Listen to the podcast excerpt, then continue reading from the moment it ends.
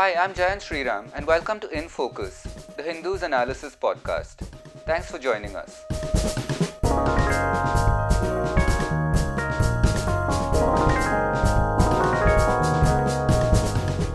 We turn our attention in this episode to the overall health of the Indian economy, and we do that analysis by looking at one major report that came out this week that is the Reserve Bank of India's annual report, and then looking ahead to the release of GDP numbers that is expected on Monday, that is the 31st of August.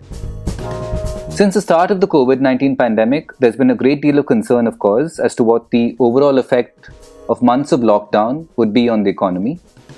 It's the reason why any kind of projection by the World Bank, the IMF, or any other such agency makes immediate headline news.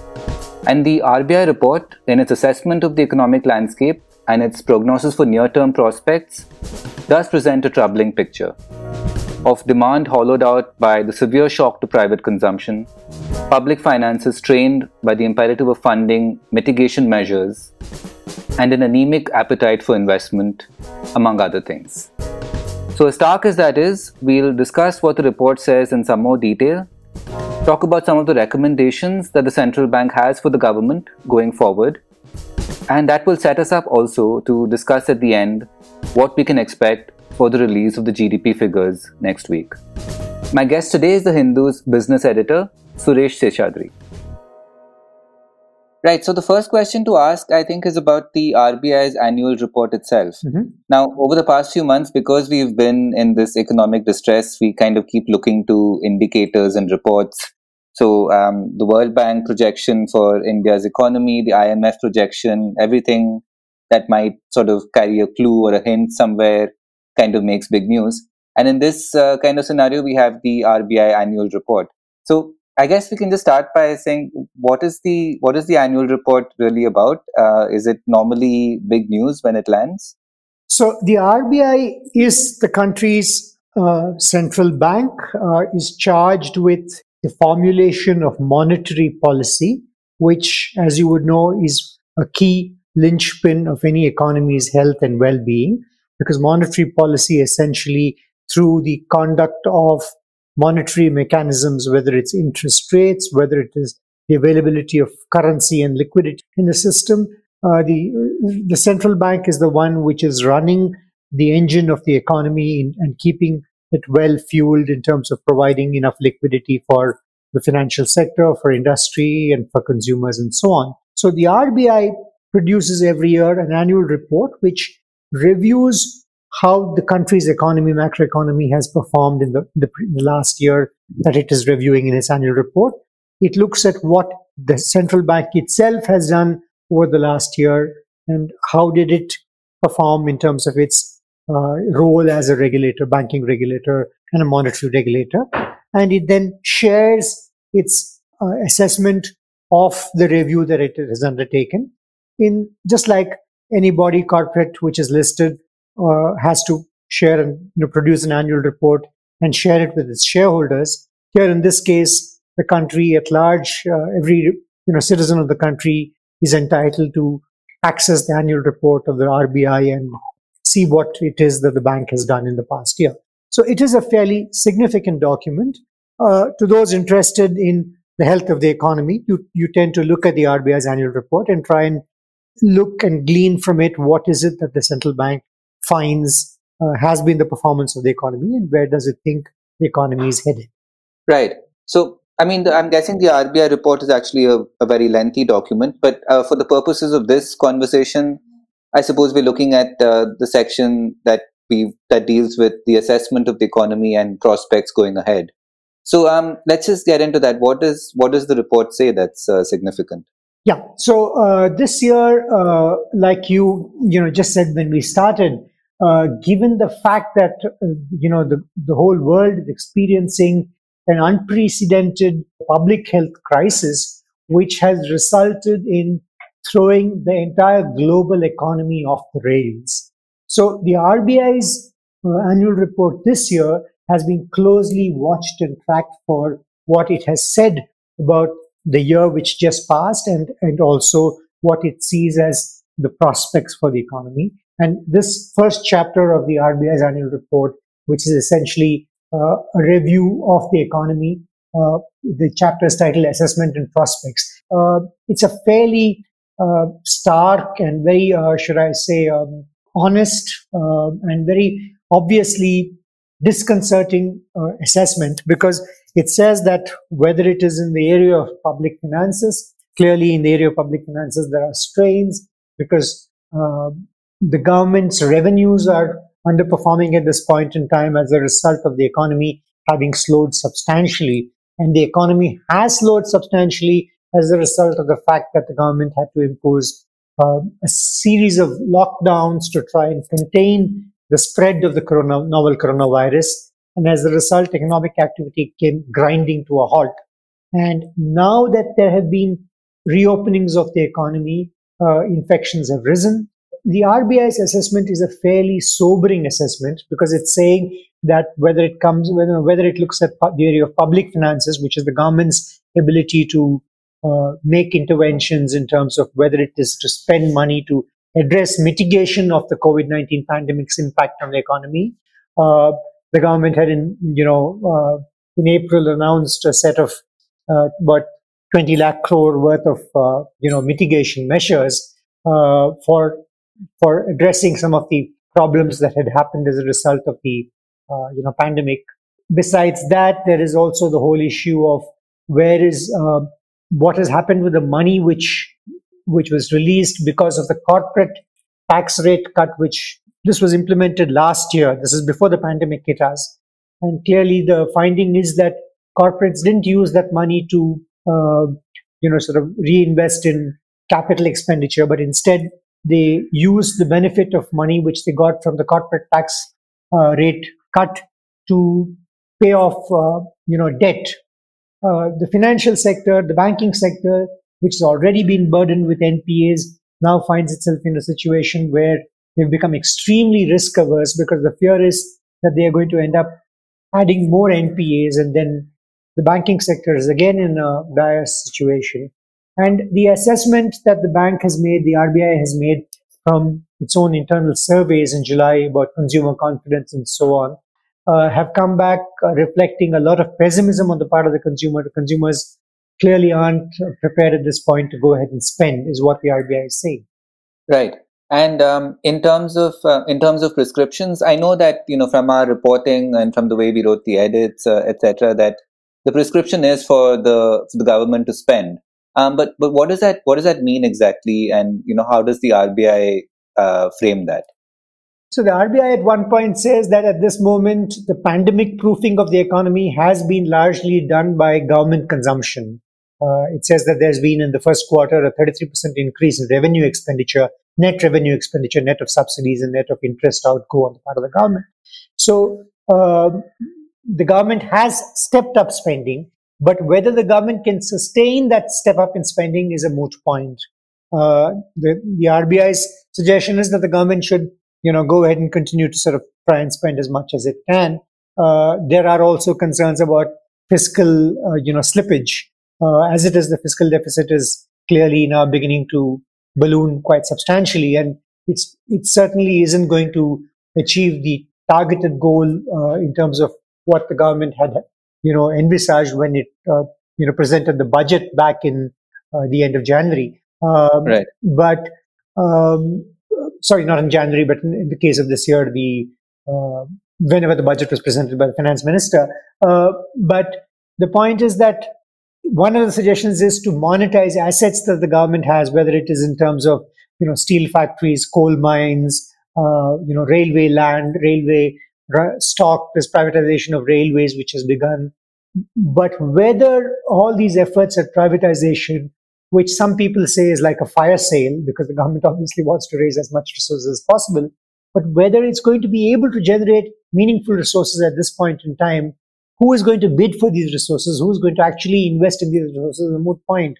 Because your entrepreneur is not going to go ahead and spend, I mean, he, he or she doesn't have the money to, or even if he has the money, he's, he's been very wary of spending money on anything which is seemingly capital expenditure because you know he's right now operating well below capacity with whatever you know plants he has whatever industries he's running so why is an investor going to go ahead and add uh, you know, capacity uh, for someone to take up and, you know, invest in a steel asset of the government, for someone to invest in a coal asset of the government. Uh, they need to be able to believe that there is uh, light at the end of the tunnel. And at this point in time, that isn't visible. So while it's interesting and sort of fairly uh, understandable that the RBI should prescribe, you know, monetization of assets as one of the options for the government to, you know, help fund public expenditure and, and crowd in private investment. Uh, we really don't know where that's going to happen from. Um, so that's that's a huge conundrum. Right. And um, besides that, what are the other suggestions for the government? Uh, it wants the government to try and use the opportunity that this current crisis is presenting to try and make deep-seated and wide-ranging, uh, you know, structural reforms.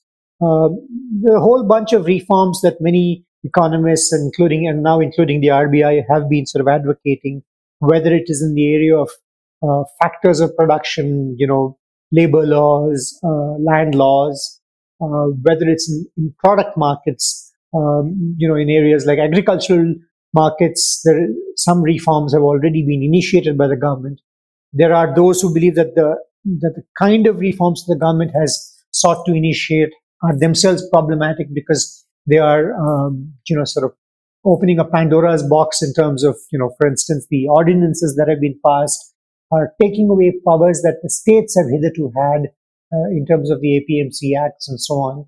And yeah. there is a move towards more corporatization. But that's another uh, discussion and another debate to have another day. But essentially, what the RBI is advocating is more reforms, uh, deep seated structural reforms in factor markets, product markets. They're also asking for financial sector reform from the government, and they want the government to use the opportunity of the crisis post, obviously, the pandemic easing to make far reaching reforms which would enhance India's competitiveness, especially in international markets because they believe that if you were to make your uh, manufacturing and other industries far more internationally competitive, then you automatically make it uh, sort of uh, put put it in a better shape and health. Right, and in terms of uh, a fiscal stimulus to sort of um, you know boost uh, the sort of demand side of the economy, does the RBI say anything about that? Yeah, so the RBI is saying that the government should bear the brunt of it doesn't sort of specifically advocate uh, fiscal profligacy or it doesn't specifically say that the government should you know put money in the hands of consumers or any of the other suggestions that other economists have made.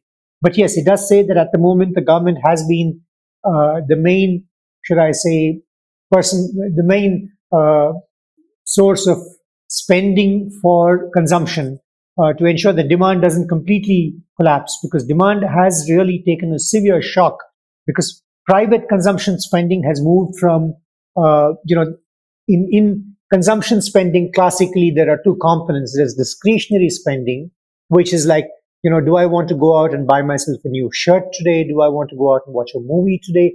Do I want to go out and uh, eat at a fine dining restaurant today? So these are all discretionary forms of discretionary spending where a consumer says, you know, it is not necessary, but I exercise discretion and spend.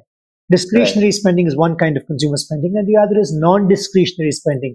I need groceries to run my household to, you know, rice and sugar and tea and coffee and whatever else it is, milk to run my household, washing powder for, and so on. So this non-discretionary spending, consumer spending at the moment has become almost completely limited to non-discretionary spending where essential spending, where I, every household needs to spend the bare minimum to keep itself going. Even interestingly, this is not in the RBI report, but separately, the expenditure secretary, Mr. T.V. Somanathan, who you know spoke the other day, has also said that about 40% of the money which was, uh, you know, which directly reached, uh, you know, whether it was migrants or whether it was uh, people who were beneficiaries chosen, the Jan Dhan Yojana beneficiaries whom the government was trying to send direct benefit transfer to, uh, these people have saved about 40% of the money rather than spend it because everyone is worried about, you know, there's a huge, uh, should I say, joblessness and collapse in income and everything has happened because of the pandemic. So whatever little meager resources anyone has, he or she wants to conserve it at the moment rather than spend it. Now, if you don't spend money, the economy's wheels don't go around. Uh, it's as simple as that. So whatever money I have, if I have it and sit with it, and if I don't go out and buy food, for instance, I don't have food to eat. But if I spend on food, there is someone, a restaurant who, or somebody producing the food, or someone, you know, who is selling the grocery uh, item who's earning some revenue. So the wheels of the economy keep spinning and turning only when people go out and spend. Unfortunately, at the moment, all spending has now come to a substantial uh, slowdown. Uh, and it's only non-discretionary spending which is happening.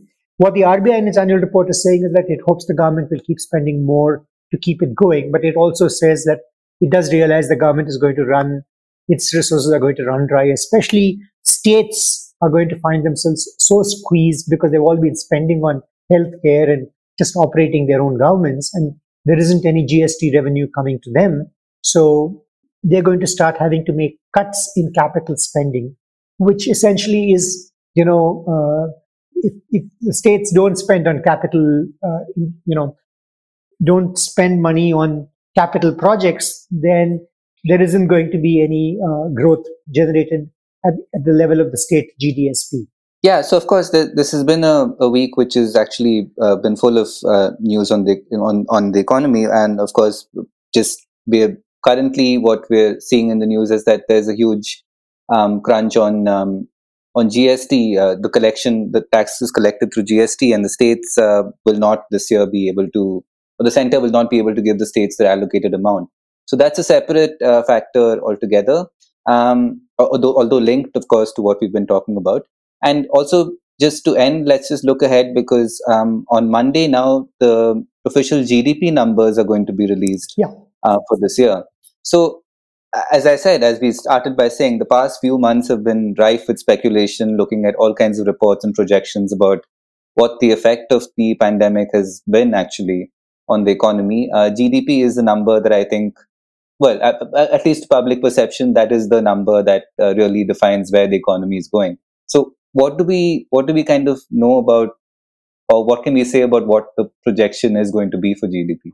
So it's fairly, you know, it's it's hundred percent certain that the economy contracted in the first quarter of the current fiscal year, which is the three month period beginning April first and ending June 30th, that this, uh, that the Indian economy contracted, that the size of the economy contracted, that the gross domestic output product, uh, which is a, a, measure of all that the economy is producing, uh, clearly contracted and shrank. The volume of output, economic output, would have certainly shrunk as opposed to the first quarter of the year, uh, the previous fiscal year that is April to March, uh, sorry, April to June of the year 2019, um, this year's output would have be substantially lower.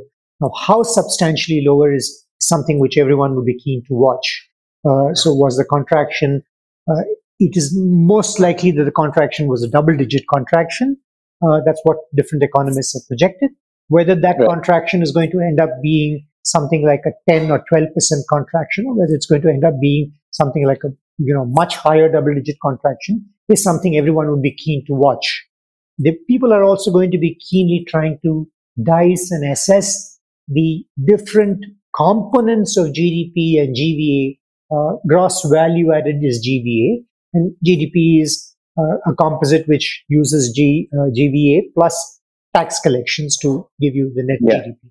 Now, so what's going to be interesting to watch is whether it was manufacturing, obviously fell, you know, completely, the bottom fell out. Uh, yeah. Services, the bottom fell out. So agriculture may not have, the bottom may not have fallen out on agriculture because whatever agrarian output was already happening uh, wouldn't have come to a complete standstill because harvest had already taken place, sowing then happens. So the agrarian economy, relatively the rural economy, unlike the lockdown hitting urban industrial clusters as badly as it did, the rural economy was probably buffered to some degree. To what degree was it buffered? To what extent was agrarian economy insulated from the impact of the lockdown is something everyone would like to see, I'm sure. So from a perspective of what is it that is going to come on Monday is going to be the gross GDP number for the first quarter plus the components of the uh, different components of the economy and how they performed. uh, we all know that construction, you know, engineering uh, goods. So we know the different sectors which are largely urban industrial have clearly taken a huge knock. But Yeah. you would like to slice and dice and see what sort of knocks that different sectors took and whether there is any hope that uh, for the second quarter going forward that some of these sectors may see a revival. Here, it's interesting that the RBI's annual report has categorically said that it expects the second quarter also to see a contraction. It notes that, you know, after the first lockdown, when initially there was a revival of some activity in April and uh, May, and that is something which a former RBI governor has termed a mechanical rebound. I think the RBI, without using those words, has largely sort of probably tacitly acknowledged that what happened in April and May was, and which some people have called green shoots, was probably a little early to call it green shoots because this was just people fatigued by asphyxiating social distancing and the lockdown syndrome have unlocked in varying degrees. That's language I'm directly quoting from the annual report. Are desperate to regain control over their lives and livelihood. Is exactly what happened. So the initial uh, post-lockdown, there was a bit of you know people just wanting to go out and uh, try and normalize their lives. But subsequent data which have come in for uh, you know you know July and August have as, as well clearly is showing that those so-called green shoots are uh, just not there because there's a lot of slippage in activity happening and uh, you know high frequency indicators are showing uh, substantial pullback in uh, performance economic performance in, on various data points. So the second quarter is also likely to see a contraction and that's exactly what the rbi has sort of uh, in its annual report spoken of. So yeah we are looking at a fairly stark picture and monday's data would give us granular picture of where the first quarter data has been and you know how much more so if, if the economy as a whole contracts in a high double digit then you know that the clawback which has to happen for the economy for the full year to you know not be in contraction is that over the next three quarters it really needs to move that much more uh, in the reverse direction and whether that can happen with the RBI having sec- said that the second quarter will also see a contraction clearly isn't likely to happen right Right. Okay. Right. So I guess that's uh, we'll have a lot look lot to keep an eye out for on Monday. Um, but thank you for this. Uh, thank you for this update and discussing the RBI report. That was really useful. Uh, thanks for joining us for this episode. thanks Jayant.